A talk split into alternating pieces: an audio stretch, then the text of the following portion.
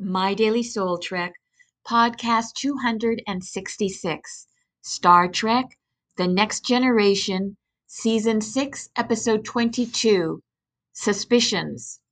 Synopsis Dr. Crusher risks her career in order to solve the mystery of a murder aboard the Enterprise. In this episode, we can see how the logos driven, rational conscious ego, here symbolized by Starfleet Command, can try to suppress input from the eros driven, irrational unconscious, here embodied in Dr. Beverly Crusher.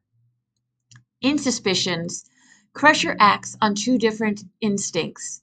First, she feels that a discovery made by a Ferengi scientist, Dr. Reyga, is an achievement that needs to be acknowledged.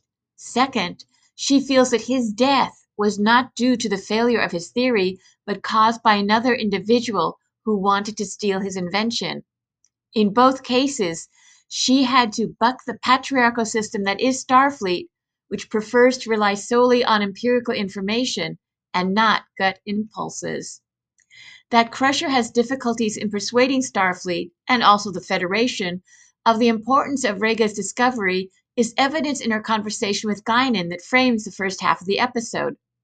Suspicions begins by Crusher telling Guinan that she is no longer a doctor on the ship and tells her how that came to be.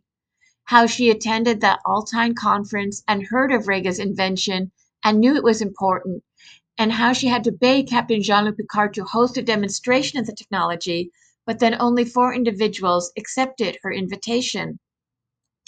Then, after the death of Reyga, how Crusher instinctively knew that he was murdered while those in power wanted her to drop her investigation.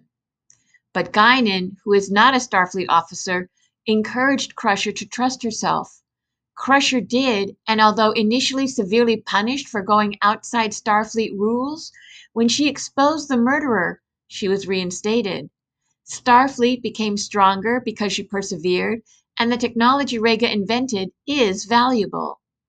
Much as how the conscious ego is strengthened when it acknowledges bits of unconscious material and integrates it into itself.